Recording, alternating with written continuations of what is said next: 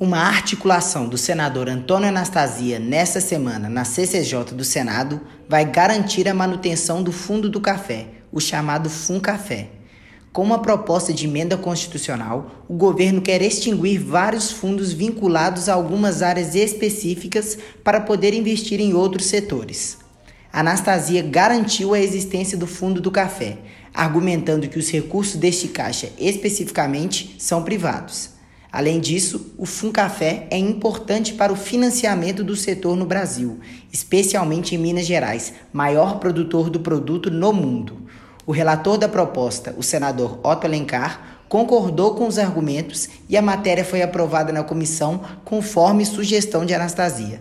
Eu queria dizer que hoje nós conseguimos fazer um apelo ao relator da PEC dos fundos, senador Otto Alencar, para que o fundo do café fosse mantido Todos os fundos contábeis, orçamentários, estão sendo extintos. Poucos estão permanecendo, da saúde, da educação, da segurança pública. Mas explicamos ao relator, primeiro, que o fundo do café são recursos privados, não são recursos públicos. São colocados pelos próprios produtores para estimular a produção e também pela importância fundamental do café na economia mineira e na economia brasileira. De acordo com o Conselho Nacional do Café, o FUNCafé é uma fonte exclusiva de financiamento do setor, com recursos usados para crédito, custeio, estocagem, fomento à indústria e exportação.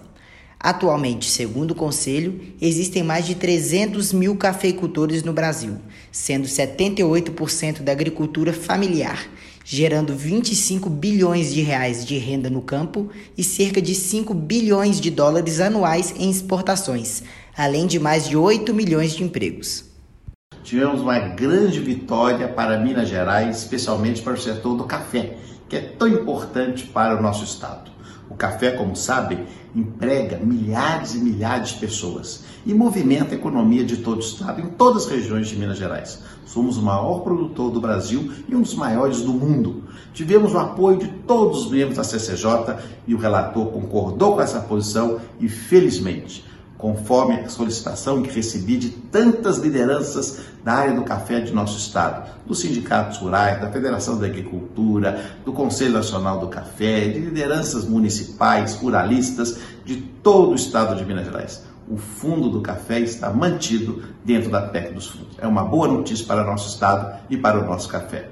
Com a aprovação da proposta na CCJ, ela segue agora para votação no plenário do Senado.